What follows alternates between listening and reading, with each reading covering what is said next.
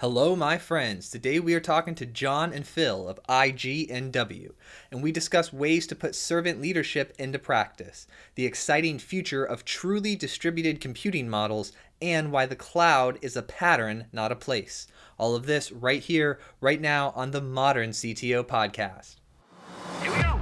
This is the Modern C T O Podcast.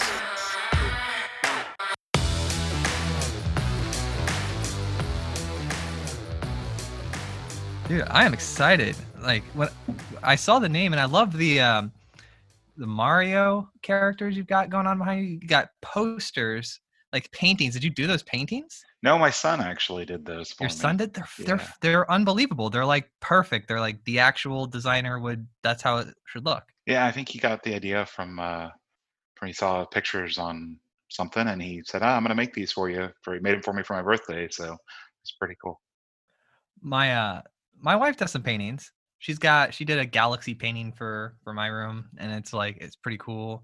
And then uh, I have, I had a rule, like all the art that's up has to be art that we make. I like that. Nice. I like yeah. that too. We do a lot of like furniture building, and we've got some art that my wife's created as well. Have you guys ever done the, the re, like you buy something off Craigslist and like redo it up? Oh yeah, for sure. Our, our console that our T V sits on is one of those pieces that's uh, we completely remade. You know, it was kind of like just a bookshelf, and we ended up fabricating doors for it and putting doors and stuff on it and some wine racks in it. Oh, nice. Yeah. So I've done both. Yeah. I told my, I told my wife, I was like, I think you spent more time taking the Instagram photos than you did doing the restoration. Yep. But this is a tech podcast. We're supposed to be talking about being modern C T Os and stuff. Yep. That's what we're supposed to be talking about. Yeah. You guys, you guys have two C T Os at the company. I want to, I want to talk about that. How did that happen? Yes, we actually have four now. Four. That's kind of yeah. So because we're a consulting company, you know, and I'll, I'll let John give us perspective. But you know, about a year ago, we came up with the idea of creating an office of C T O, right? And so I took over the role of C T O for the entire company, but that really wasn't cutting it. And what we're realizing in our business at scale is that we need domain expertise within each line of business that we run within the overall business, and so. You know, you can think of them also as consulting C T Os. You know, John's the best of the best when it comes to talking cloud and cloud native, right? But he also has a depth of knowledge that goes all the way to the data center. And then he has a peer that's on the data center side of our business. So we've got, you know, uh, cloud, then we've got what we call software-defined infrastructure, and then we have modern software. And then their other peer is Brian, who runs our modern software business uh, from a technology perspective. And so they kind of run an overlay, right? And they partner with the business owner uh, in each line of business. So John owns the technology story for cloud, right? And he owns quality and output of any projects we run with customers for cloud. So more than likely, he's teaching me or teaching our customer how to build the right, you know, design for their environment. So, but I'll hand it over to John, let you give some color to that too and perspective, you know, from you. I know we moved you over to that role probably what, eight months ago now. Yeah, it's changed slightly. Wow. Yep. So yeah, so um, it really is about driving business focus, and because our customers uh, and and our partners expect us to be experts in, you know, every functional area that we consult in, um, what we found as a business is that it's just it's just too broad to maintain that deep technical expertise um, at, at a you know from a single position. And so by adding in Um, I guess, you know, some people call them field C T Os. We call them C T Os of a different functional area. There's there's several different um, different ways to refer to that in the industry. But what we found is that it really allows myself, Roger, and Brian to focus on the technical expertise, and then uh, it allows Phil to focus from a strategy perspective on the business as a whole. And so that that division of labor is really important to keep our engineering teams and our technical teams sharp while still making sure that we're not losing sight of the strategy that's necessary to run a consulting company. So that's your primary line of business, consulting? Yeah, so heavily it's um, it's professional services, or what people will call a systems integrator uh, that sit in between, you know, their technology partners that they're consuming technology from and their engineering field teams that don't always understand how to apply modern patterns, right? We get set in the way that we do things, and years go by and we accumulate a bunch of technical debt. And so most of what we do in our professional services business is we come in and we help consult on that. You know, how do you go from what you're doing today to a modern delivery uh, approach to either software development, DevOps S R E, you know, or uh, just operations uh, of running a cloud. You know, what's important from a governance perspective, security, how should you architect these systems? Yeah, and you know what? You're the person who put together the notes for this uh, conversation, but it's so detailed, amazing. And I went through and I was like picking out the things I liked uh, and like what caught my attention, and something really stood out to me that I want to know about. Uh, cloud is not a or cloud is a pattern, not a place. I, I that feels good. It feels right. Yep. But I want to know, like, I want more words behind that. Yeah. So I, I, I do some speaking, and I've kind of realized we're in a digital revolution at this point. Right. And people are grasping, and we always do, we grasp the tools or the technology that we think is going to solve our problem. But generally it always boils down to patterns and practices, you know, of how you consume and how you build and how you design. And so that's one of the things that I thought about hard, and and you can create private cloud environments that are as effective and operational as your public cloud environments. People just struggle to do that, right? They tried OpenStack. Uh, that was the end all be all for this type of solution, you know, about what, ten years ago when it came out, but you needed to be NASA or Rackspace to implement it. And so what John and I realized over, you know, th- three years of building this business is it's really a, a mindset and a patterns and practices mode. And so we're able to, you know, Roger's able to leverage ideas and concepts coming out of cloud and apply it to our software-defined infrastructure business, which essentially you could have called it private cloud business, right? Because essentially that's what we're doing there is we're taking the concepts that are being pioneered in the cloud that are easy to do, and we're making them available to implement within the data center, which is, is it's a bit more challenging, but it's really about those patterns and practices and how do you make that work in concert without cutting off so much of the pattern of the practice due to a technology constraint that you cripple it and it's it's unusable. But John, what is your perspective on that as well? Because I always say you, you cloud native anywhere, right? Yeah. So um, it, and a cloud native anywhere is probably the best way to describe it. Is we're really focused on helping customers apply uh, the tools that they've come to expect from the public cloud to the data center and to what would typically be called traditional infrastructure. So instead of thinking of a stack of servers sitting in a room in your building as on-premise, what we try to do is shift the conversation and say, that's really just, you know, a, a, um, a hybrid cloud endpoint or an on-premises cloud endpoint. And you should think about your applications and your workloads the same way, regardless of where they're being deployed, to really become a cloud native enterprise. Um, and that's where, you know, I G N W is, is really focused on helping customers understand what those patterns and practices look like for cloud native and how we can transform traditional or uh, heritage applications to to be more modern and, and uh, to be, take advantage of those those new new patterns.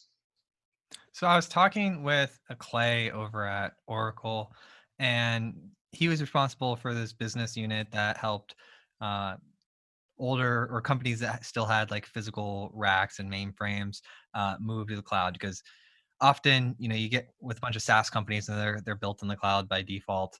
But then I heard some crazy statistics that like seventy-five percent plus still aren't in the cloud. They're still on these, they're still making the transition, and that they were focusing on building a suite of tools, and Oracle was building around that segment of the market. And then I saw in the notes about Anthos. Am I saying that right? Is that how you pronounce it? Yep. Yeah. And so then I read up on on what that was, and I said, oh man, this looks like exactly the conversation I was having with Oracle about building tools that will allow to make that transition smoother. Am I grasping this concept correctly?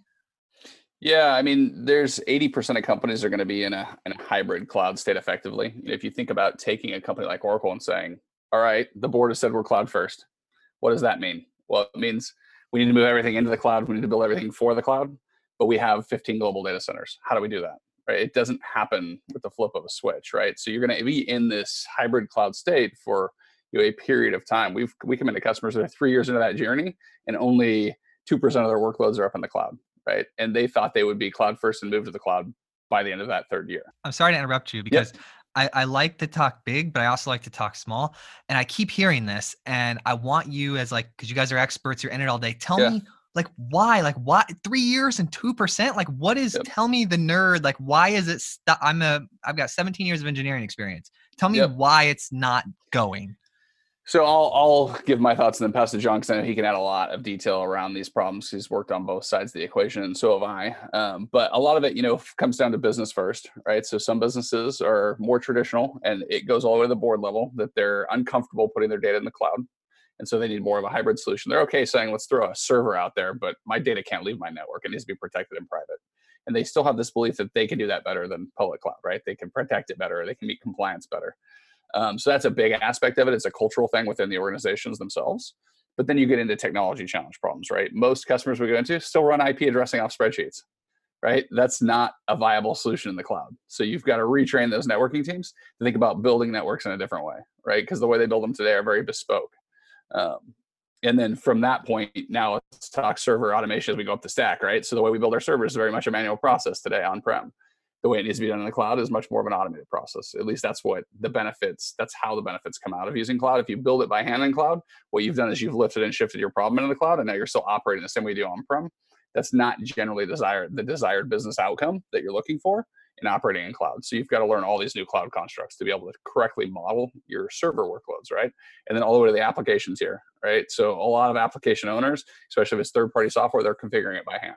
And those software vendors are old. So uh, when our teams come in to actually configure that in an automated way, a lot of times it's, it's us writing software to automate their configuration. It's us having to reverse engineer the database that stores all the configuration for this thing so that the users don't have to go through a manual screen to click all the options, versus modern products that allow us to hit A P Is directly, right? That are automation friendly. So those are some of the high level challenges. And then, uh, you know, from building servers, it can be as simple as, you know, config management a few years ago was a great th- thing. And we're building these excuse me, pets. There's a great thesis in the market, pets versus cattle. Well, what we've landed on is that we want our infrastructure to be cattle. We want to be able to replace it at any given point in time, not treat it like this pet server that's running out there in the world that we want to keep in a consistent state. Instead, we want it to be able to be resumed anywhere in the world at a consistent state, right? And so that's much more of an immutable pattern. So tools like HashiCorp, Terraform, and Packer have spun up to solve that problem, but customers don't necessarily always understand the difference between running Puppet and running Terraform and Packer, right? To build their workloads, they don't understand that immutable uh, design pattern change. But that's that's a lot of information. I'm going to hand it to John because I know he can go a little bit deeper on each one of those problems and, and talk about specifics or maybe even examples where we've gotten, you know, stuck with a customer on a, on a specific pattern. Sure. Yeah. Thanks, Phil. So. Um, as, as Phil said, you know, I think that there are several contributing factors to why um, some larger enterprise and maybe more traditional enterprises haven't begun or haven't made significant progress on the, the cloud, I'll call it a cloud journey uh, or digital transformation, right? Um, some of that is that, you know, some of these systems have been around for thirty years, and modernization of those systems just takes significant investment, and companies are having to do the cost benefit and figure out where to where to make investments, right? I mean, it's, you can't modernize all at once. I've got limited resources. I've got a limited team that understands cloud and cloud native patterns at my company. How do I best make use of that? And that's where we start to see those emerging, you know, net new things that are being built in the cloud, or those two percent that have been migrated that are high value, uh, maybe low hanging fruit. And what we're really starting to see is companies looking for help around building um, frameworks for cloud migration. So the, one of the patterns that we help a lot of companies with is building a cloud center of excellence, helping them determine migration candidates, right? So there's, you know, there's more than one way to move to the cloud. We can just move it, right? We can do a lift and shift, uh, where we just pick it up and drop it in the cloud. Little benefit there. We can do a move and improve, where we get some some marginal benefits. Uh, we take advantage of cloud native services when they're available, but we still kind of reduce our risk. And we can go all the way up to, you know, replatforming or, or completely refactoring an application. And one of the one one of the options that often gets um, overlooked is just completely replacing something. So even helping customers determine where services on-prem can just be outsourced to like a SaaS company. And so building that framework is really what I think companies are struggling with. And there are certainly companies in the market that have got it, uh, that have got it. They've got it down, they've done this, they're well on their journey, but a lot of companies don't even know where to start. And so uh, we can come in and help with that. And we've done that for several large companies. There's a large manufacturing company out of the Northwest that we've helped uh, do that exact thing.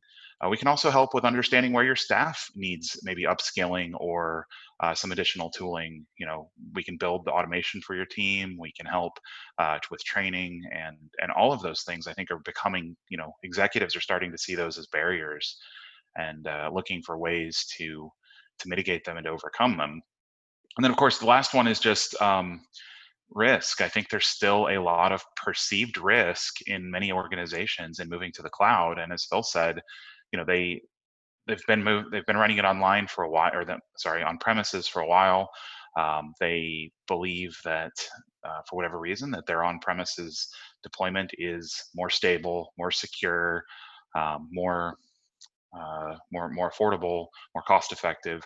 And so it's really, sometimes it's just about education and making sure that we communicate the value, uh, the true value of a cloud provider.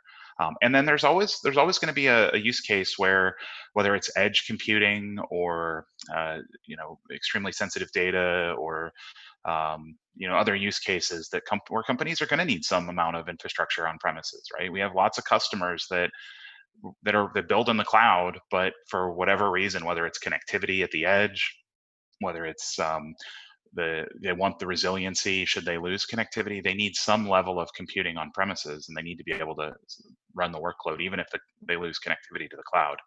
And so that's also another use case. Now with Anthos specifically, um, as a migration tool and as a as a hybrid cloud platform, what we're seeing is it provides the um, not only the ability to migrate legacy or heritage workloads. You know, I've got a bunch of V Ms running in my data center and I want to move those to the cloud, but it also provides a way to, to take uh, containerized workloads to the edge in a, uh, in a stable and secure way, the same way we would deploy them in the cloud. And that is really where Anthos is proving to be transformative for a lot of businesses, is uh, giving that same cloud experience, that cloud-like experience um, that we have in uh, the public providers such as Google, and and sharing that or bringing that down to the edge.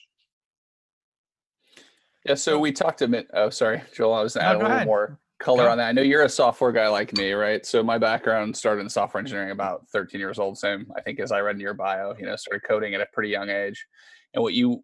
So we've both grown up through all of these transitions, uh, or a lot of them, right? As as we've been software engineers.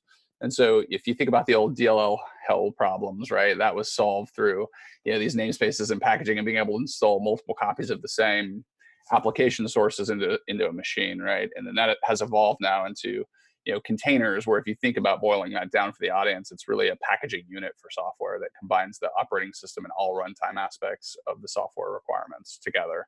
So rather than the way we build today, where we might build a server or a V M independent of applying the software to it, we're doing all that as one operation. And so that's what's really made it take off and, and hit the industry as a whole as the holy grail for this multi-cloud or hybrid environment. If you can get your applications containers, well, it solves one hundred problems for you, right? That uh, you would have to build as a software engineering team in building a distributed system to manage that infrastructure. And we saw this happen in the past through um, PaaS-based platforms, right? Like Pivotal's Cloud Foundry. Great solution, but when you're building such an opinionated platform, you're always going to have areas where your your consumer, your software engineering teams get locked into the solution in some way, uh, in terms of inability to solve their problem, or so dependent on the solution they couldn't migrate it anywhere else, right? And what that Kubernetes platform gives you is the ability to get portability. You know, the container provides the true portability. The Kubernetes layer provides the orchestration portability across environments between private cloud, public cloud, multi-cloud environments. What Anthos does, you know, we started this business three years ago. We were deploying Kubernetes from vanilla upstream. These were huge consulting projects, right? Lots of uh, engineering power behind just standing up the platform itself. You know, um, I think the team we first had was about six people just building the platform, writing the Terraform, deploying Kubernetes, right? And then we had software engineering teams with about forty engineers that were converting the applications to run on top of it, right? It, and so very large.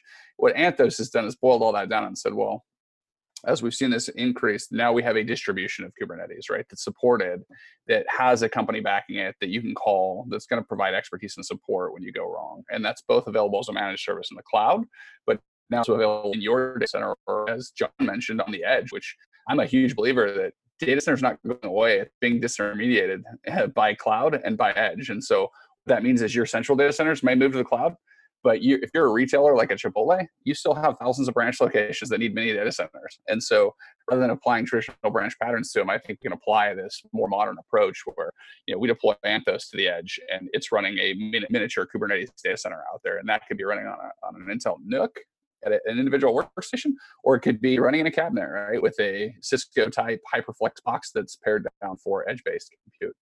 And Anthos just makes that easier. So it bridges the gap of um, standing up the platform through the distribution, but then also consistency through uh, Anthos Config Manager allows you to push out, push out common security policies to all clusters under management, right? And if you think about that, that's where it starts, but that tool really can push out any Kubernetes artifact. So I can tell it to stand up security rules. I could tell it to deploy core applications that are required in every data center or every application, like my monitoring platforms and things like that. And so it's a very powerful tool.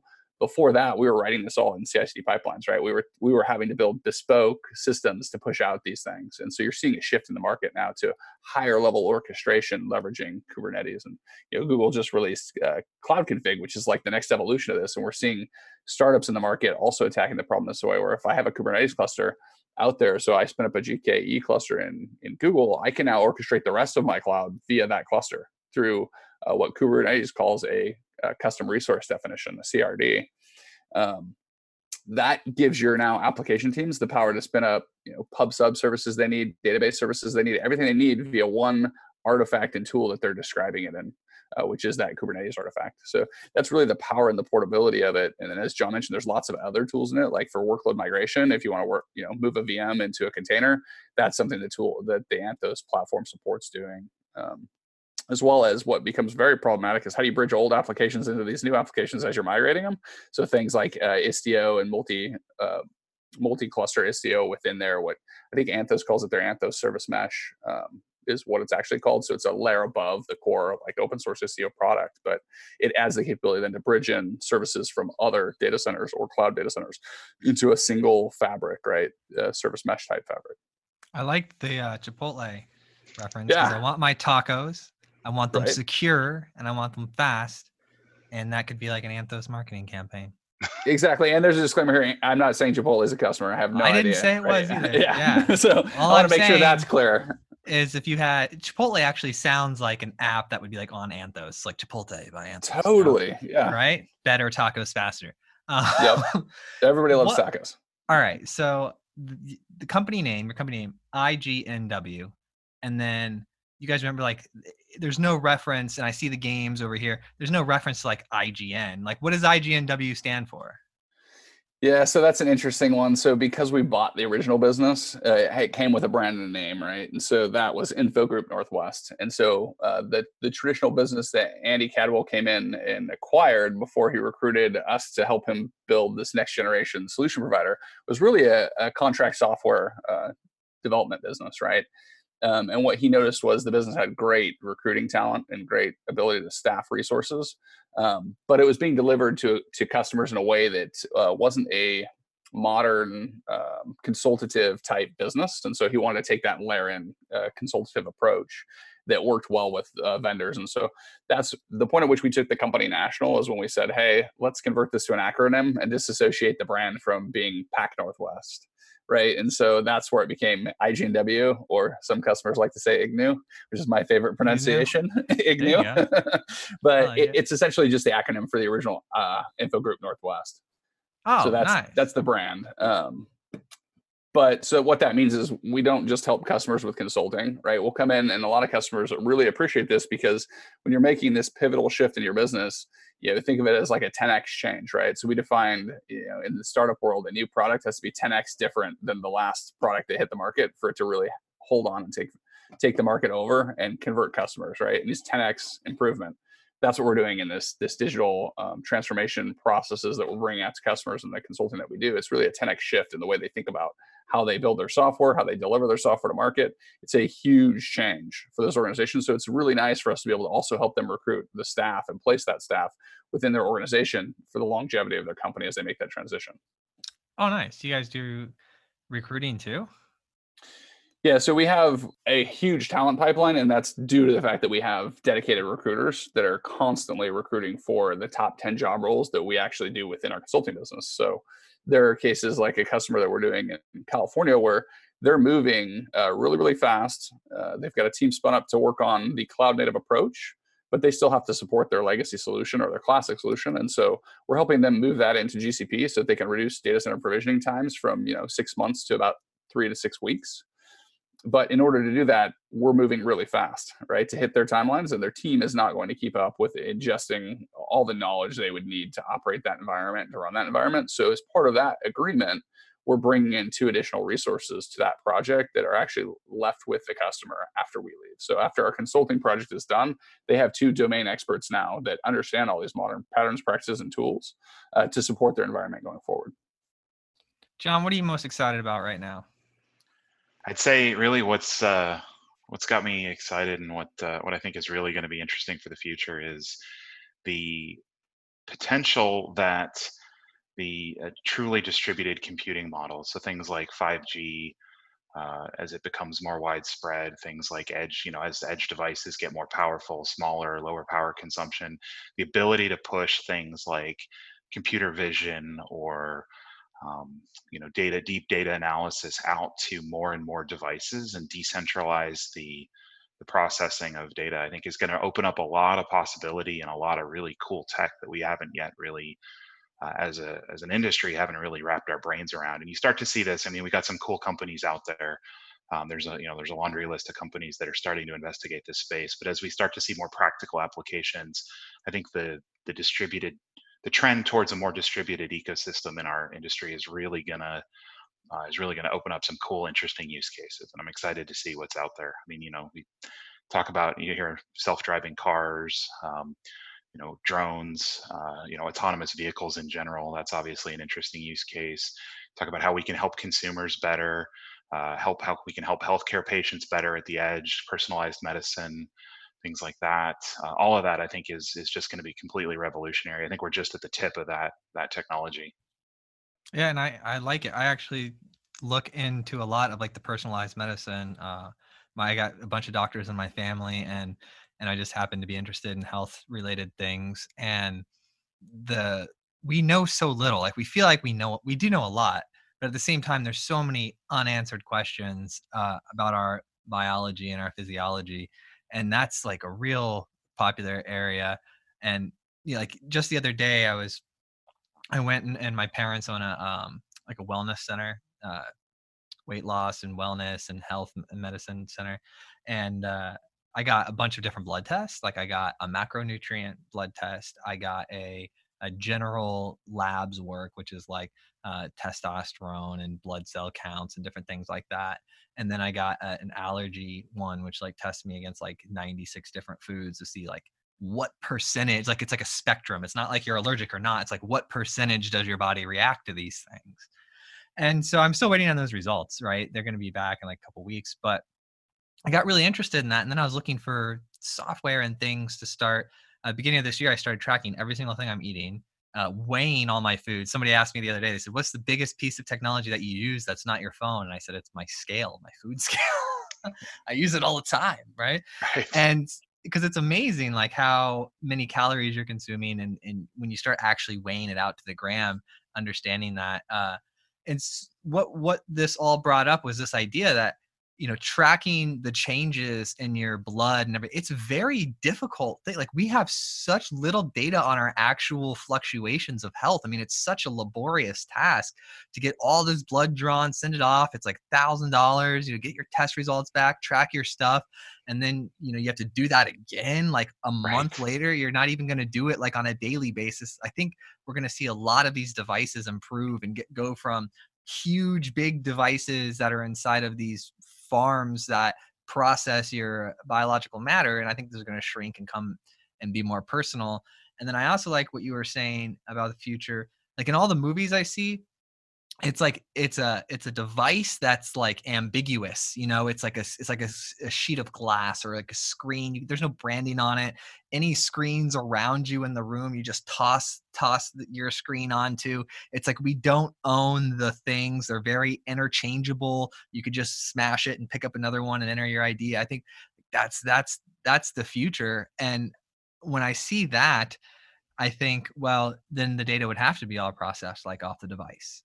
Well, yeah, and I th- and I think what what we're going to see is, to your point, is the democratization of um, of data processing, and it's gonna it is going to become more distributed, and service providers are going to look at ways to get services, right? Whether um, I guess today we would call those cloud services. I guess in the future we'll probably call them something like near edge, or uh, you know, or I think fog has emerged as a way to describe that. But it's gonna there, there'll still be central processing or central storage. It'll just be much closer to the consumer, um, and and it'll be less centralized than it is today, because the connectivity will be there, the processing power will be there, and I think that's going to enable some of that really cool, uh, again, some of those really cool use cases where.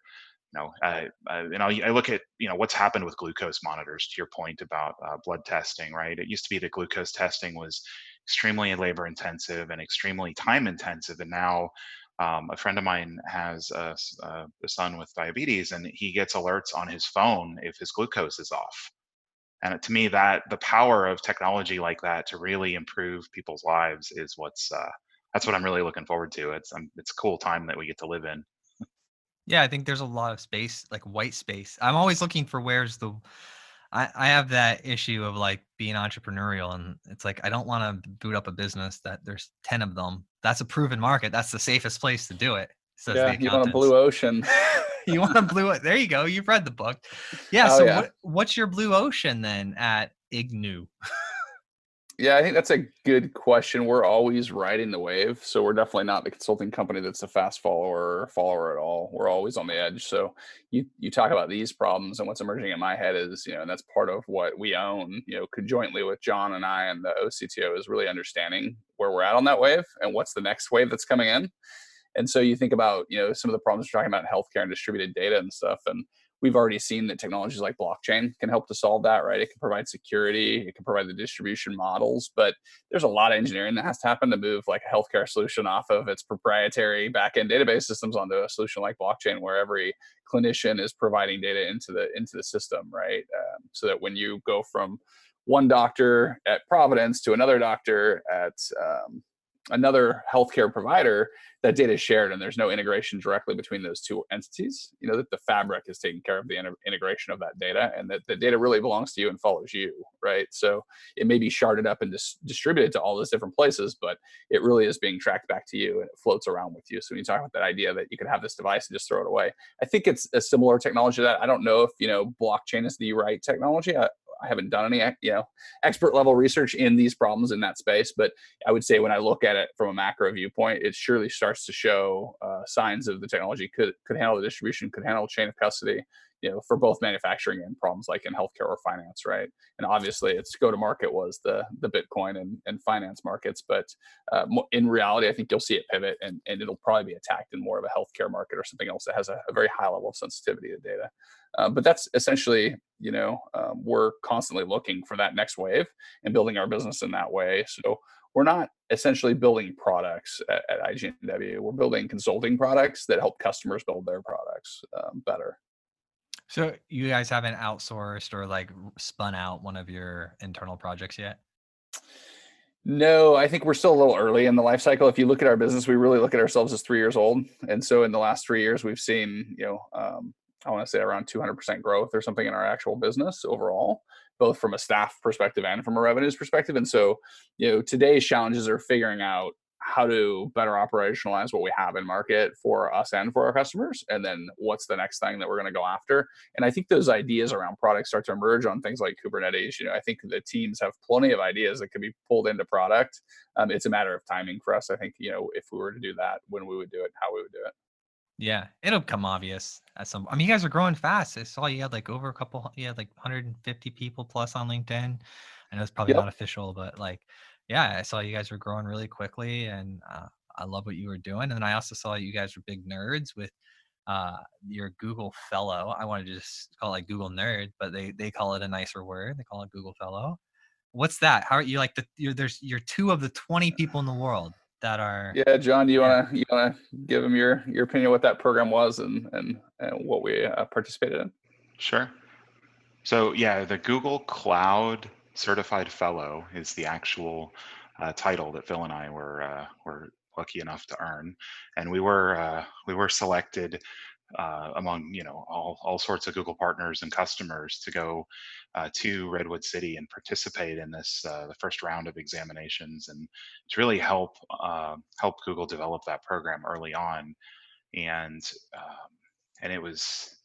It was, a, it was a pretty big honor. And really what that what the program is, it's not just, and this is where it's different from traditional technical certifications or traditional certifications is, yes, it's a certification uh, that Google has. There is a, an exam requirement, but there's also an interview panel, and there's um, some, some criteria that you have to meet to even be considered, and really focused on um, the business aspects of helping customers and helping your uh, your organization. So for for customer end customers, helping their organization, and for partners like I G N W, helping our customers to achieve digital transformation using Google Cloud.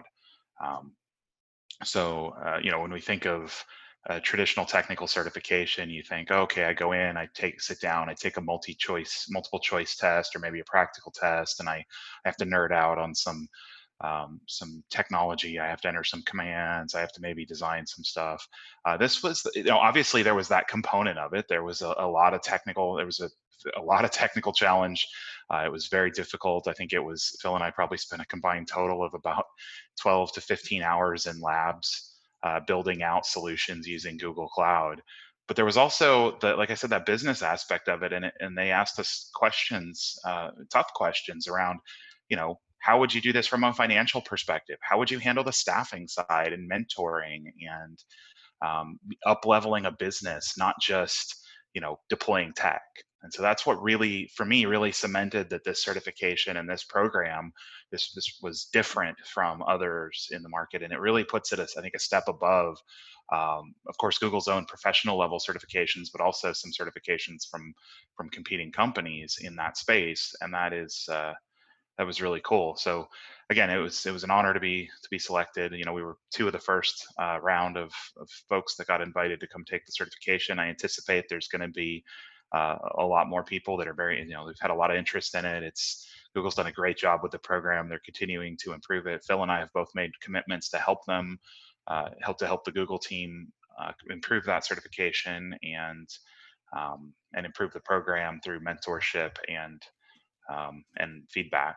So it's a great. Yeah. Program. So I want I want to know the answer to the, the that like how how do you answer that question? Because you know we have we happen to build like an entire business off of, of leadership and manage you know training new managers and tech teams and growing leaders within organizations. And so like outside of this podcast, I eat, sleep, and breathe that. So I'm curious, like, what's your perspective uh, when when you were talking with Google and and you were going through this certification about how you mentor and grow grow the people on the team?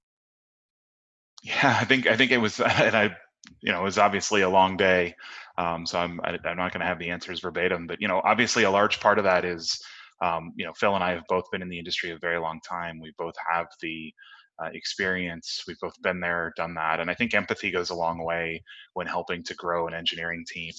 Uh, looking, obviously looking for technical ability, but also looking for skills, you know, and trying to find ways to identify skills that are not purely technical. So we look for uh, folks that are you know, that have a strong ability to learn, have a strong desire to learn, uh, that um, are uh, easily, I don't say easily, uh, that are, that are part, you know, easily integrated into the team or that are part of a team, right? So, so it's not just about building a strong technical team. It's about building a team that works together cohesively, bringing diverse skill sets together. And I think that's oftentimes in our industry, it's very easy to underrate the value of a diverse team. So oftentimes we hear, oh, all that matters is technical ability. And, and that's not true. Uh, having, especially on a, on a larger team, um, you know, when you start talking part large technical team at any of these large organizations we work with, it's not about just technical ability. It's about diverse solutions to problems and thinking, you know, people that think differently and can bring different skills to the table. So looking for those Uh, those skills are key, and I wish I had a silver bullet or a, a magic, the magic answer for how to screen for that. Unfortunately, um, for years and years of trying, um, my answer is still you just got to develop a knack, and ultimately, uh, and, and I know you know this, Joel, but um, you're going to make some mistakes, and so you have to you have to acknowledge when you make a bad hire or a person's not a good fit for an organization, and you have to be committed to coaching and be committed to uh, to helping. uh, helping in that in that regard as well. Um, Phil, you want to kind of elaborate on that? Yeah, I mean, I think it's fifty percent, you know, um, finding the people that have the technical expertise, the experience, the acumen. The other fifty percent, as John was hinting at, is really your, what is your, what is your ambition? What is your aptitude to learn new things? You know, are you the engineer that has three side hustles going on, right? And you're working all the time. And that, that to me is always a sign that, you know, they always say, give, give the hardest problem to the busiest person, because they're the busiest, because they solve all the hard problems, right? And so you just keep loading them up. So we kind of look for that in, in a certain way, but I think in terms of addressing like how you grow this, it's really having good onboarding, you know, having good training programs, having good mentorship programs, because even though you've trained somebody on something, you know, if I take um, somebody out and say, go build the Anthos architecture for this Fortune fifty company, and this is their first time doing it, if I don't enable them with John or myself or somebody that has the experience of doing this, so that they have, you know, a direct upline to expertise to help them alleviate a political issue happening within the organization. Uh, you know, it's, it's required. Uh, train up that leadership team so that they understand it, but do it in a way that's non-technical, right? Because part of that is being able to speak about very complex things in non-technical terms, so that they can understand the business value and the drivers of of doing that, right? And so, I think it's that those types of key components. I know when I, I did a short stint at, at Nike, and one of the things we did was communities of practice. And I think those were hugely valuable for both engineers and leadership to join, because you could attack it from a theory or from working on the project problem that you were trying to solve within those meetings. And so I think those are good ways that you can foster that growth and mentorship. So I think having a formal, you know, formalizing your mentorship program is, is key. Formalizing a training program and an onboarding program is key. So do you guys have a formal program at, at uh, I G N W? It's funny you should say that, right? That was one of the struggles we came into this year with. And so John and I took the rest of the team offsite for a week, and we went through our top ten problems in the business that we believe that the office of C T O needs to solve. And you know, that was one key aspect of it, is how do we continue to keep this velocity? Well, we we can't do it unless we have those formalized programs. So our teams are putting those together, and then they'll be packaged also in a way that we can deliver that as product to our customers, right? So it's the same, the beauty of our business is we, we experience at growth the same problems our customers experience at growth, right? Or at transition, if they already are large, trying to get into these modern practices. So a lot of what we're out in the field doing, we already have content on, we're already out, we've got experts speaking on Agile, right? You can't do DevOps if you don't understand Agile, layers on top of it. And so you can buy all these tools and try and put them in place, but you don't get the value of those tools if you don't understand the underlying people process changes that need to happen uh, to leverage them. And so we've got a lot of this that we're doing. Um, that's been chiefly done by a bunch of experts, right, that are domain experts in their field. We're now formalizing that, right, so we can bring people into the organization, train them up quickly. And as John was saying, you know, realize that, hey, they're an expert in VMware and on-prem, but they've done a few automation projects. They're not an expert in automation. How do we get them to become an expert in automation? We need training programs and mentorship to do that. You guys got some, uh, when you when you went and visited Google, you, you became two of the twenty people. And then I heard you, you've got some treats, or you've got some uh, some special things for us today. Yeah, so we put together an offer for your audience um, of the podcast, and uh, you know, a lot of Uh, getting to a point where you can even leverage something like um, an Anthos or a Google Cloud is really understanding at first, you know, what's your environment look like? Where are you at today? Where do you need to go? And so we put together kind of an environment assessment offer for the people that go to uh, I G N W dot I O slash modern C T O. To go with the podcast, um, the first ten customers will will come in and, and um, give them an, a, an environment assessment and kind of help them understand what the next step is in their journey. That's pretty cool. So they go, we'll put that in the show notes because people like driving and stuff. Yeah. But it's uh, I G N W dot I O forward slash modern C T O. And correct. I'm just going to fill out like a form, and you guys are going to talk with them about it. Yep, they'll fill out a form. Actually, um, Casey Bleeker and his team. So Casey is the one that uh, is uh, responsible for advocacy enablement for our cloud programs at, at I G N W. So he runs this. He's actually the one that put this together with you. I think you've been working with Casey on, you know, getting us on the podcast. Um, but essentially he runs a program for Google to help customers understand what their journey would look like to get into Google Cloud. Nice. Uh, and he, he does that for I G N W. Have you guys gotten to the point where you're like making I G N W hats or hoodies or anything like that? We do. We've got hoodies. We've got what? swag. I've, we've got these cool water bottles here. Ooh, that's awesome. Are, uh, this the Earthwell ones. They're uh, really really fun. And then yeah, we all have jackets and, and hoodies. But yeah, yeah, we're definitely the t-shirt t-shirt technology group. We're not the the I B M business suits. Uh, I'm, I'm a big Peter Thiel Thiel fan of his statement when he said that, you know, I invest in t-shirts, not not suits. Um, I believe you have to be a technologist first uh, in any of these businesses to really to really drive value and, and understand the problems that the customer's going through. Every morning for fourteen years, I wake up, do my exercise, put on my tuxedo, and write code for twelve hours. Exactly, right? Said no one ever. I just the visualization of me in a tuxedo writing code is just like, it's funny. It makes it tickles my mind. Yep. We should do a hackathon with that. the, tuxedo the tuxedo hackathon. hackathon. We we should find a way, uh, partner with like GetClear or somebody, measure the um, lack of productivity. Right, I totally. Yeah, everybody stretching their collar constantly. Can you can you buy uh, buy your stuff online? Like, can you can oh, I? Oh, that's buy an interesting things? question. You can't buy it, but I'm sure we can get Casey to send you something. But we don't we don't we don't actually sell it. We give it to our customers. See, that's the thing. Like everyone I come across, they'll have like cool brands. Like I had uh, a Lubo. He has this one called Strive. And like S T R V and uh dude, really cool looking graphic like brand, and he had like a hoodie and a hat. I'm like, can I go online and buy? He's like, oh no. He's like, we can we got marketing, maybe like ship you one or something. But uh, I'm I've become a fan of companies. Like when I when I like the brand, I like the way it looks, and then I like the person. I'm like, dude, get, I'll, I'll, let me go buy a hoodie. I'll spend sixty bucks, buy a hoodie, and I'll wear it around and stuff because because then I'm wearing a hoodie that has a story. Like if I if I went to like the mall and bought a hoodie, it's like, yeah, I bought the hoodie that everybody else bought at the mall. Right. Yep. But if I'm wearing this, I'm like, dude, I talked to Phil and John, the two best people in the world of the Google program, right? There's other eighteen people we're not even gonna talk about. Just kidding. We love the other eighteen people. Oh. What else do you guys want to talk about? I'm excited. I'm having a good day. So I think um, um, you know, we're excited to to, to, to engage with uh, with your listeners, and as Phil said, we've got that offer out there. But um, you know, at, at a broader sense, um, you know, we've got just in general, how do you even get started? I'm sure some of your listeners are just like, you know, how do I even get started with uh, with Anthos and Google Cloud in general?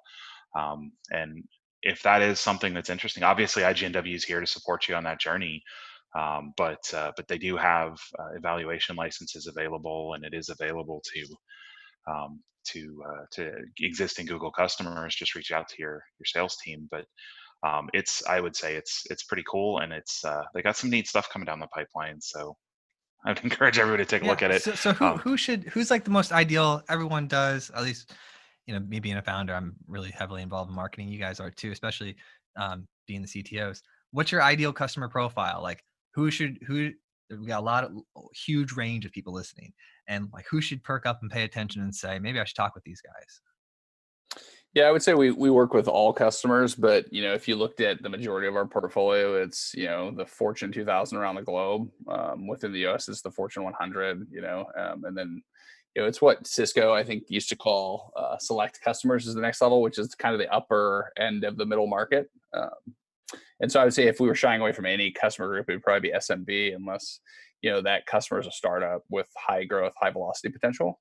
And so when it comes to like working with startups, we're probably working with startups that have, you know, raised, you know, classically a Series A. Uh, it's that's so nebulous these days to talk about different round round terms, but you know, if you've raised a substantial amount of money, you know, twenty million dollars, and you're deploying capital to create efficiencies and and create efficiencies in your product de- development and delivery process, then we're definitely on board. And so we've got a number of customers like that in our portfolio. We're helping them where they've reached kind of that product market fit and maturity, and they're moving to the next step. Outside of that, it's generally large enterprise, you know, is where we're helping solve a lot of problems.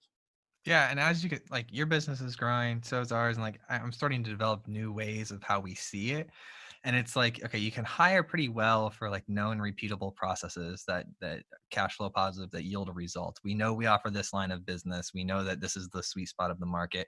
And we know that we could hire this type of role, and there's, there's, or we could train this role into this role. And so we've got those, but to get that like outside the box thinking, that gave me a new perspective of like, how consultancies can work. Like if you need top-notch in the know people who are like ridiculously brilliant with massively bright ideas, and you just if you want, basically, if you want clones of yourself, but that have different experience, that aren't eating and, and breathing the same air you are, and, and have the same views, because it's so valid to get someone from outside to come in and they can just look at it for one second and say, oh, you probably want to do that, because I've seen fifty companies do it, right? And so it's like really, really useful to do that. And so I'm always keeping my Rolodex chock full of those people. I'm like, all right, this is my A I people, right? These are my consulting people. These are my, so I'm going to put you guys as like my cloud people.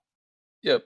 Yeah, I would say that's also, we probably need to give you a bigger picture of the company. We're talking a lot about cloud today, but you know, if you look at our company, we go to go to market full stack, just like our customers, right? From the data center to the cloud. So, you know, we do on on-prem data center, modernize in place, private cloud. Uh, we do native software development, you know, cloud native software development in the five pop popular languages like Java, dot net, you know, um, React, uh, Node.js, Golang, and actually um, that becomes an important piece of the the journey for most customers. They're not going to carry their legacy platforms forward without rewriting them, right? And that's actually a shocking statistic that the I D C has, so something like four hundred million apps will be rewritten in the next four years. And that is pretty shocking, but the reality is um, it's going to happen in small bites, right? It's this, this microservices pattern that enables this heterogeneous capability that you need in your company to allow teams that are running product to make decisions about the entire stack, right? And so as customers start to implement those patterns, and we do a lot of consulting coaching on software development in those patterns, they start to hit true velocity, which is then underpinned by a lot of the other things we do in our business, like DevOps and S R E, right? That without that, you really can't apply microservices, because now you went from building one monolithic application that you deliver twice a quarter to shipping forty independent microservices um, a couple times a day in some cases, right? Or even hundreds of times a day in the case of a company like Netflix that's reached maturity on these these types of concepts. So there's there's lots of it to this puzzle. And then the last piece is, you know, big data and A I M L. And so we have a practice around that as well, but it's much more around the data custody, the design, the pipelining, how we move it. We don't have a, a huge team of data scientists in there to write your algorithm for you. What we have is a huge team of people that really understand this from a software engineering, computer science background on how you get efficiency in building and training models and delivering those models. How do you build it and train it in the cloud, but run it on your edge device on a Cisco HyperFlex box that's built for the edge, right? Where that, that machine learning model needs to actually run. Um, so that's kind of where we add expertise in that. And I would say in that market, you're seeing a huge shift. It's another ten X shift between how we built big data systems, how we thought about data in the past, right? Fourth normal form and all these super rationalized data models to now, let's flatten it out and store it everywhere and distribute it and converge it back together at the time at which we need to do analytics or reporting on it. And so those are different ideas, right? You throw away things like O L A P cubes and you move to things like BigQuery um, to ingest and, and store that data. And then you use, you know, machine learning on top of it to actually do something with it, rather than a dashboard that an executive's going to look at and eventually make a decision. We're putting those algorithms out there instead. How are you guys growing the business? Are, are you like spending time with C T Os or, you know, engineering type people, and you're building those relationships, and then it's coming up naturally, like, oh, we're having a conversation about these problems, and then you say, oh, we might be able to help with that. Like, help paint a picture of like how you how you actually grow this business. Sure. So one of the things that we we obviously do a ton of evangelism um, about modern practice and uh, patterns and practices. We're out there speaking to uh, our peers in the industry, to customers, to partners, you know, finding out what challenges they're experiencing, and then uh, helping them overcome those. And that's um, typically, you know, we will have a conversation. A lot of our engagements, you know, we're not a real sales heavy organization. Um, we don't, you know, we don't have a fleet of salespeople out there pounding the ground. What we do is we have, you know, we we do have some sales folks, obviously, but really it's it's about relationships and trying to build build that relationship, that trusted advisor relationship with our customers, and then delivering on. Uh, on the promise to help them with their challenges and bringing in the engineering talent um, to bear. And we have some really, really good engineers that work for our company. Um, and we can talk a little bit about how we've built that engineering organization and why our our culture helps us keep top talent and recruit top talent. But uh, but really, it's like you said, it's about building that relationship. It's about getting into a customer's environment, understanding their challenges, understanding that, you know, while we may have some opinionated approaches and we may have some uh, solutions that we can apply across the industry, uh, that, that it's probably not a one size fits all, and that customers are going to have unique, uh, unique needs, and then designing a solution to meet those needs. And that that we find that really builds a rapport with our customers, and that, you know, shows them that we're we're invested in their success. So we're not a typical, you know, if you think of uh, consulting companies from, you know, ten years ago, the typical consulting company would come in and they would put somebody a what we call a button seat, and they would just be there for years and billing away, and they weren't really invested in your success. And we've built a business around being invested in our customers' success. So it's mutual. Uh, you know, mutually driving a, a desired outcome. And that's what really delivers value to our customer. So how, how do you get that engineering culture? Like, how do you get it to be good? How do you get it so it's cyclical and constantly feeding itself with top talent? And so um, the first, you know, first key is obviously uh, top talent begets top talent. So, you know, you hire, if you hire A players, they're going to bring other A players uh, because it's an exciting place to work. It's, you know, you have, everybody likes to work with with uh, rock stars, and so the more rock stars you can bring to the table, uh, the better off you're going to be. The other thing we do is we, we try to focus on challenging work. So um, while, you know, in any industry, there's always going to be things that are more mundane. If we tackle hard problems, what we find is, as Phil had said, you know, busy people are the ones that are good at solving are usually good at solving hard problems. And we like those people. We like people who are interested, who are naturally curious, who go after solving hard problems. And then we we take those to the customer, and the customers like us because we like solving their hard problems. So we don't um, we don't shirk away from solving, you know, solving the next hard thing.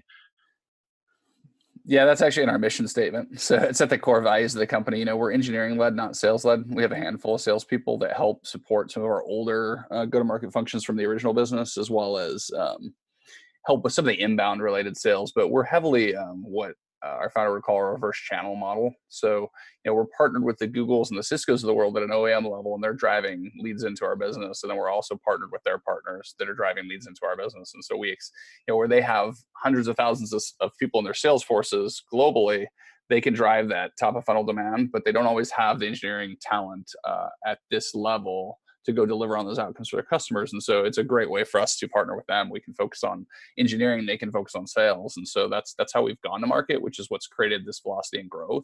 Um, in terms of how we're continuing to grow our, our field, I think John did a great job of explaining that engineering field. You know, if you're if you're trying to put Kubernetes on satellites, engineers want to come work for you, right? If, if you're if you're putting, you know, healthcare applications or working on something like V D I and Kubernetes or something that's not even a thing yet, right? Where there's some experimental stuff going on, engineers want to come talk to you, you know.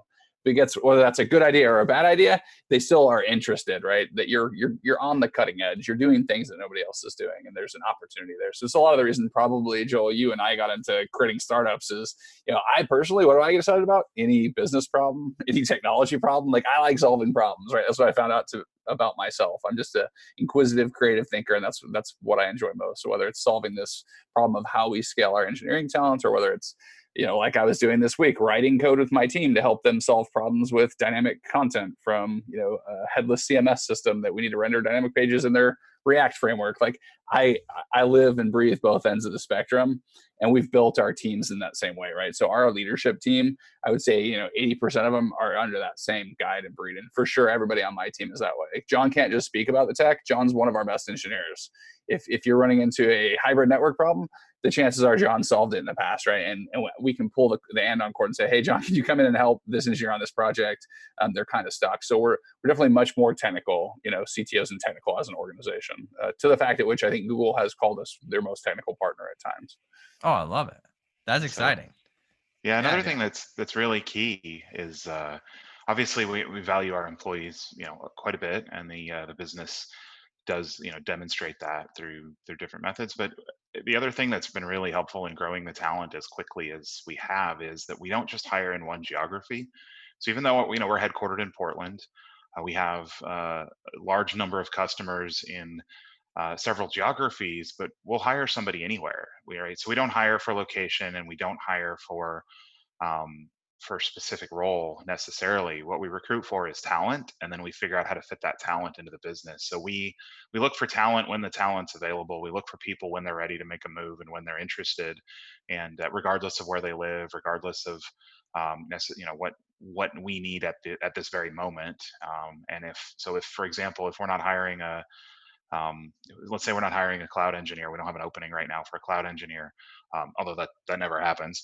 But let's say, let's say, for instance, that that was the case. But we had a rock star cloud engineer that that, that was their experience. You know, that person's going to be able to adapt, and they're going to be able to do what our customers need. So we're going to look for that that caliber of individual. And again, regardless of geography, regardless of um, of, of kind of the the, the general. Um, you know, the, those other factors that are sometimes constraining for some businesses. And we, a lot of our engagements are, most of our engagements are remote led. So we, unlike uh, traditional consulting companies, you know, we don't necessarily, although we, we do for some engagements, we do have on-site staff, but most of our engagements are entirely remote. You know, we'll do a couple of trips to the customer site, and then we've got amazing technology for, you know, we have Uh, WebEx, Hangouts, uh, we have uh, G Suite Zoom for collaboration. We have all that stuff, right? Zoom, so, yeah. So we have all of those things available to to really make sure that we can get the right people engaged to solve a problem. So it's uh, it's the right person, not the person that's closest.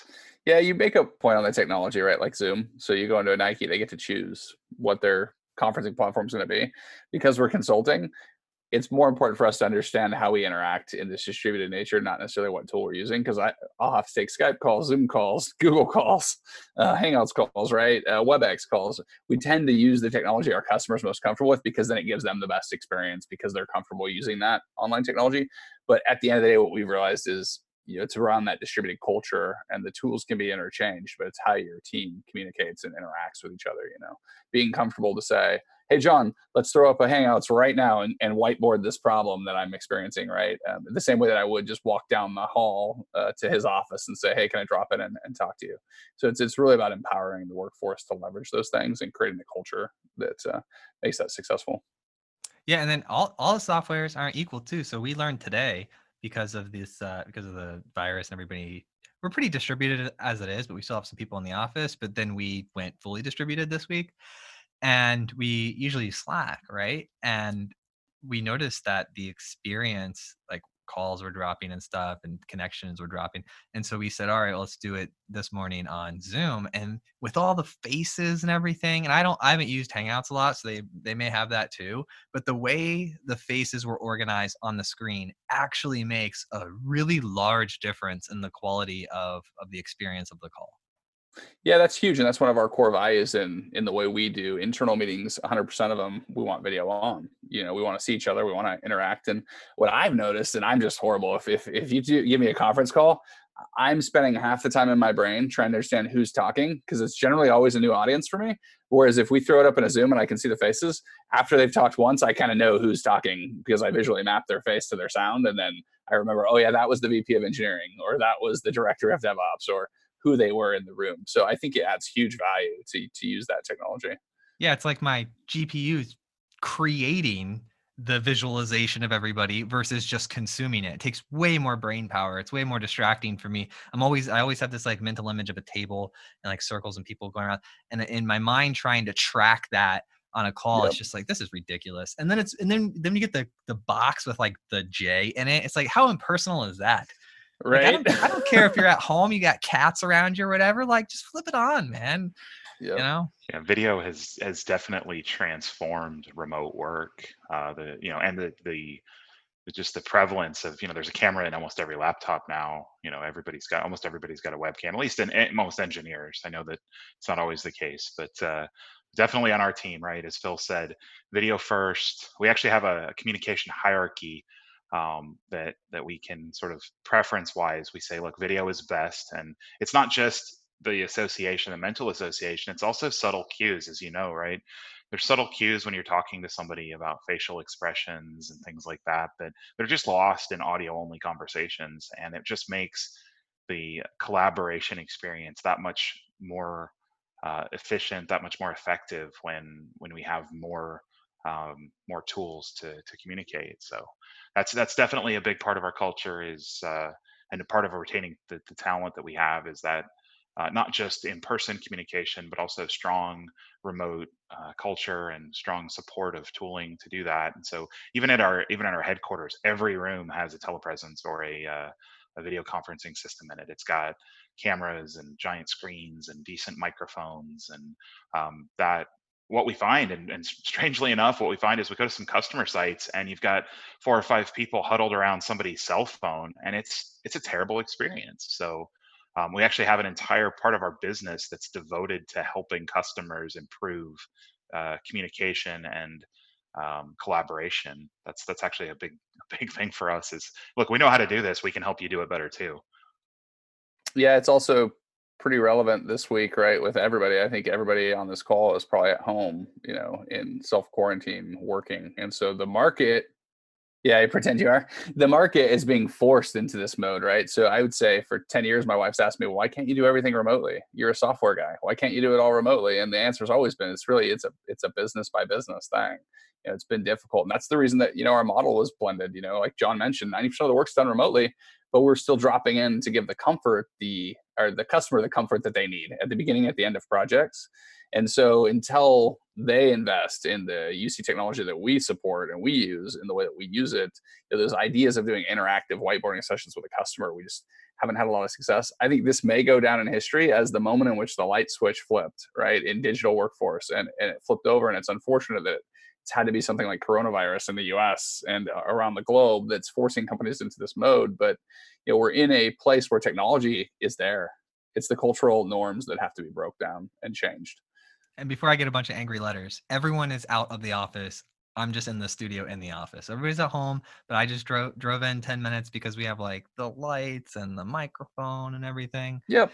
And uh, you know, some people, like I, I sent out an email and um, was sharing different things about how different C T Os were coping with it, about what they're learning, moving. And at the end, I, I put, um, and if you have your favorite meme from COVID, like, and because everybody was sharing all these memes and talking to me about, oh, did you see this meme, and posting it. And it was like yeah. hilarious and it was fun. And then I got, you know, you always get that like one person that's like, this is inappropriate. And I'm just yeah. like, look, you know, you know, like I was making jokes at my mom's funeral. Like it's everybody, yeah. everybody internalizes and deals with life in their own way. And I can't tell you, either of you, like what's right or wrong for your internal um, yep. dealing with the situation. But uh, I am curious, like what's, what's your big takeaway? You had some people that were in a, a general headquarters and then they went remote. What did you learn from, from the transition? That we're already set up for it. You know, if you look at our business, we're set up for it. If you talk to some of our partners, they're shipping hundreds of thousands of laptops out to customers because they're not set up for it.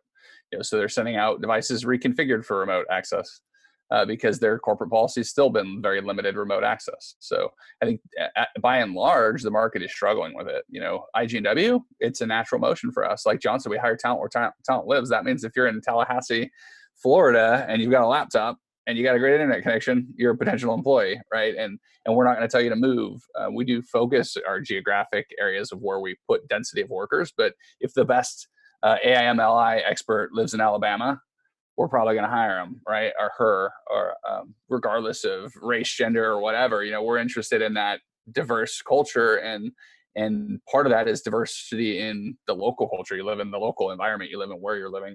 You know, we don't we don't believe that all the talent always lives in one of those popular um, destination cities. Yeah, I hire based on skills and as we need it. It's like I post a job, we have something you know, I put out to my network, and the first qualified person that comes through that like makes sense, like gets the job. It's like this isn't a this isn't a game. It's like who's qualified, who can do the work, who wants to work, and like let's just move the business forward. Um, but I, and I love the fact that like everybody I come across in my network has like you know. They're similar. They're, we're, we're, I think the world is becoming a way better place, way faster. You know, like the amount of, of of bad people, I think, is so small. They get amplified a lot, but like it's not cool to be egotistical in engineering anymore. And that's my favorite thing about the past decade, right? It's like that person that comes in and can do it and can all up all night and like, you know, and every, they, they want all the praise. Like that is not popular anymore. It's like, how can you help? How can you like servant leadership? Like, how can you grow your team? How can you help everybody? How can you make sure you have a quality of life while doing it? Those principles being popular is the thing that like warms my heart about like the progress in our industry and the world. Yeah. Yep. It's- Part as as uh, you know, our our managing partner Andy would say, that's that's part of it. You know, we're a big family here at I G N W. We internalize those things. We care about our employees. We care about our partners. Um, you know, you try to respect uh, try to respect those things. Right? Try to respect people's personal time. You try to respect their um, the difference. You know, differences in and how each what each person brings to the table. So much so that we've actually had um, a couple instances where we've we have a strict policy against that, right? We have a strict no jerks policy at I G N W, and uh, we've we've had to we've had to act on that. We've had to, even though the, the people may be technically uh, rock stars, if they're not a good fit, you know, from a societal perspective, if they're if they're too egotistical or if they're not willing to work in a group, you know, we're not we're not going to hire somebody that we can put in a room and slide pizzas under the door and they'll bang out code, right? We we need we need people who can work in teams and who can help our, our staff, you know, help our their fellow their fellow I G N W uh, employees and help our customers. If you can't do that, then it just doesn't work. And we've had to we've had to act on that a couple of times. We've had to let folks go, and we always you know we have always try to place them. We always try to do right by everybody, but we've had to help people find employment elsewhere because uh, because they weren't a good fit um, from a you know. And that's good for them too, because what will happen is they'll hear that a lot. And then that'll signal eventually for them to reconsider their their choices and habits and behavior patterns. And then they'll come back to you ten years later and be like, thank you, because this was a huge part of my, like, this was, resp- you started the chain of events that was responsible for my personal growth. Like the thing, like I used to not be awesome. I know, believe it or not. I don't believe and, it. And it was well, the, fake, it was, news, fake news, fake news. It was the frustration. Um, I heard this quote. It was like a very meaningful moment for me. Um, but I heard this quote, and it was a guy saying, um, the most frustrating thing in the world is expecting above average results without being an above average person. And when I heard that in my, in my early twenties, I was just like, oh my gosh. That is my problem. I want above average results, and I'm not working to be an above average person. And so if I if I put in that work, you know, it, it removes the mystery. It's like you put in the work, you become better, you learn, you gain the experience, right? You let the right people go. You let the wrong people go. You let people go too slow. You let people go too, like you you make all of these mistakes, and and there it's like an A I algorithm without any mistakes is usually pretty poorly trained, right? Like you, you have to know what not to do uh, to to get that experience. And and so when when people make mistakes, I, I just look for like, are you making the same mistake over and over and over, or are you making yep. that mistake and then adapting and, and moving forward? Yeah, I think by and large that's you know somewhat adopted within the industry, this fail culture. I think you know certain people have been criticized for doing too much fail. You know, like Facebook's an example of that, where you know, their customers complain that they're doing too much, pushing out too much disruption, right, in their product via that. But I really do believe that's it. You know, we come into a lot of companies where failing's not an option. And so we end up, and, you know, by and large, where we recruit our talent is out of the field. It's not from consulting organizations. We'd rather teach you to be a consultant and have a great technology leader and somebody that's done this in real accounts, uh, done the work. And so a lot of what we're teaching them then is just the art of being a consultant. How do you be a little... little less opinionated at times where you need to convince an architect that your opinion matters, you know, at a customer, you know, those types of things. But uh, in large, I think it's our servant leadership and, our, and you know, the respect that we understand that you, you have to fail to succeed. And that's a key learning initiative within any technology project or any software development project. You know, you're going to do it wrong the first time. And that's heavily what Agile is built around, right? Just fail fast, fail early, fail often, fix and and move on. And that's core to what we're out teaching customers how to do, you know, because, and sometimes it's a slice of it, just come help us build our C I C D pipelines. We kind of get the ideas and we understand, well, and we've changed our Agile culture, but we just can't get over this one technical hurdle. You know, we don't know what to put in these pipelines. We don't know how to, how to deal with this because, um, you know, you're saying we need one hundred percent test coverage to do completely automated deployments. Well, we've got ten million lines of legacy code. How do we deal with that problem? You know, do we need to invest one hundred million dollars and rewrite it? Or is there an approach that works for us to to do both, right? Start new projects under this paradigm and do old projects under another. So I think it is key, you know, and at I G N W, every, everybody in the leadership team is a servant leader. You know, we work for our, our teams and not the other way around. So we we like to say, task me, don't ask me.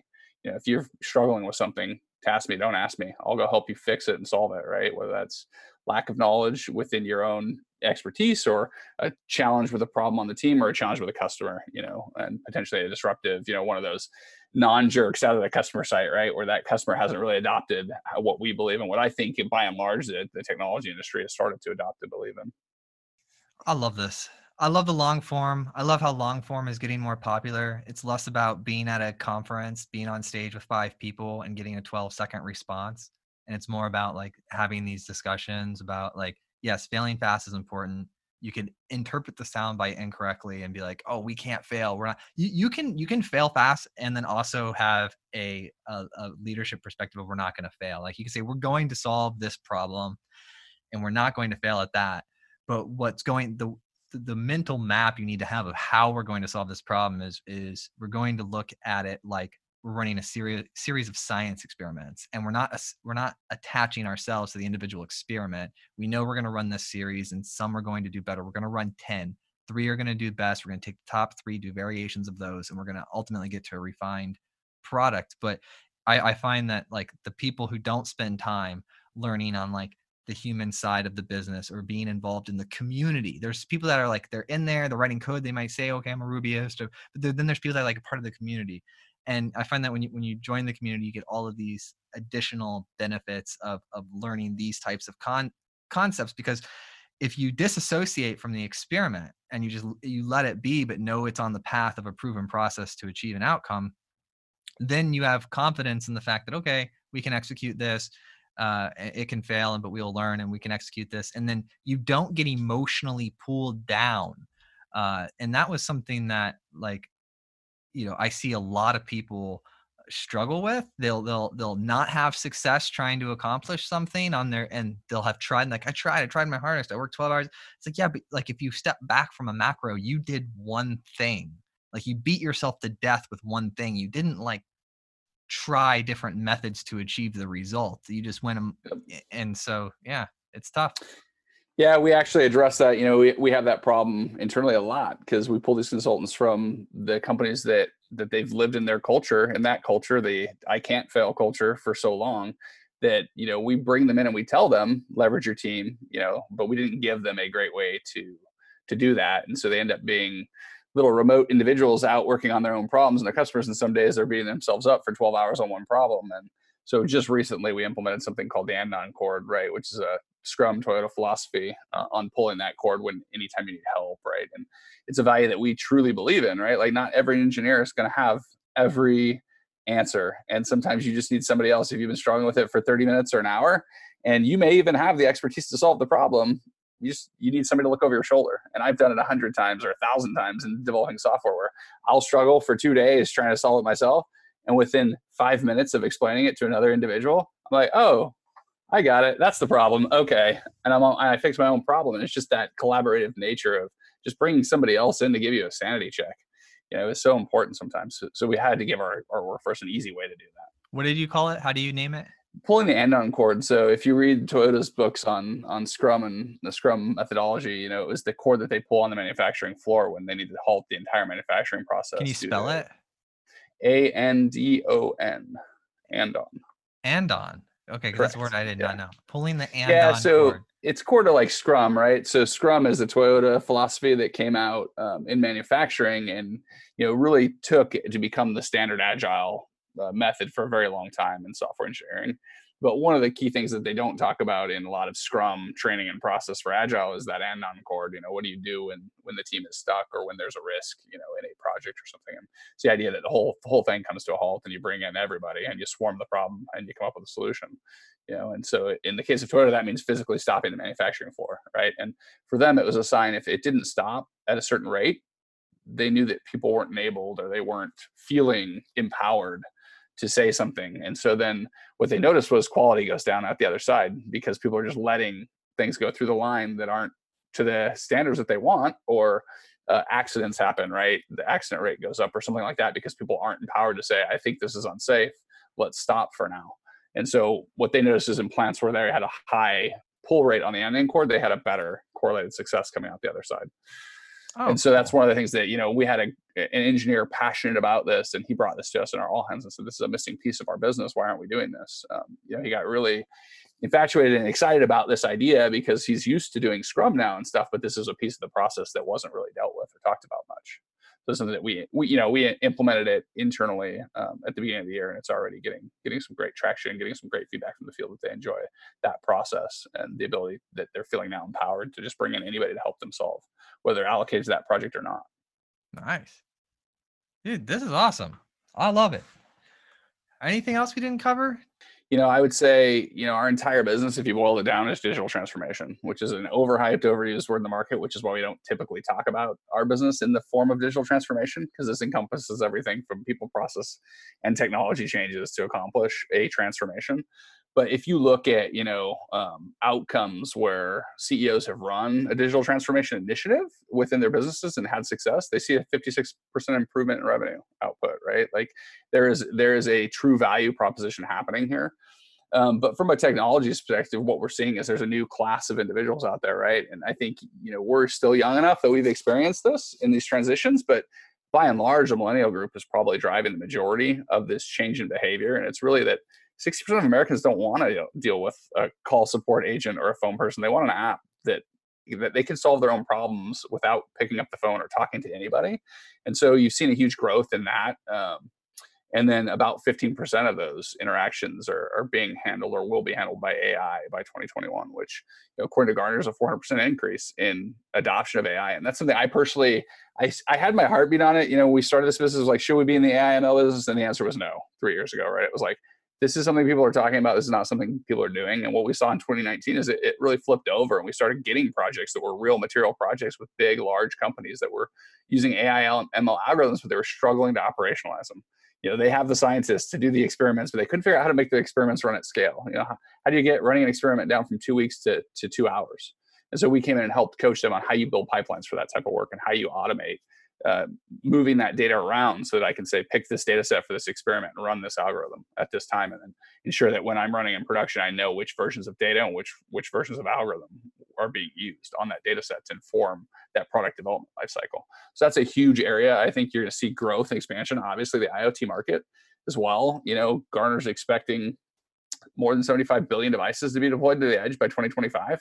That's not that far away. You know, that's that's a lot of improvement. We have a number of accounts internally that, you know, came to us with plans and they had like fifty thousand devices.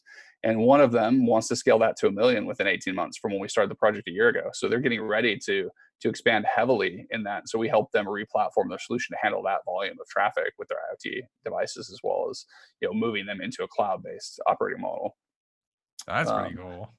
So that's where, like, my viewpoint in saying that the data center is just being disintermediated. This is being backed up now by statistics I was able to out, actually go out and find. You know, when I had to put together a presentation for a partner of ours and go speak on these topics, I had a lot of theories and ideas in my head that I see from our customers, but I was able to actually pull the statistics out of market insights like I D C and Gartner um, that really back up those thesis statements.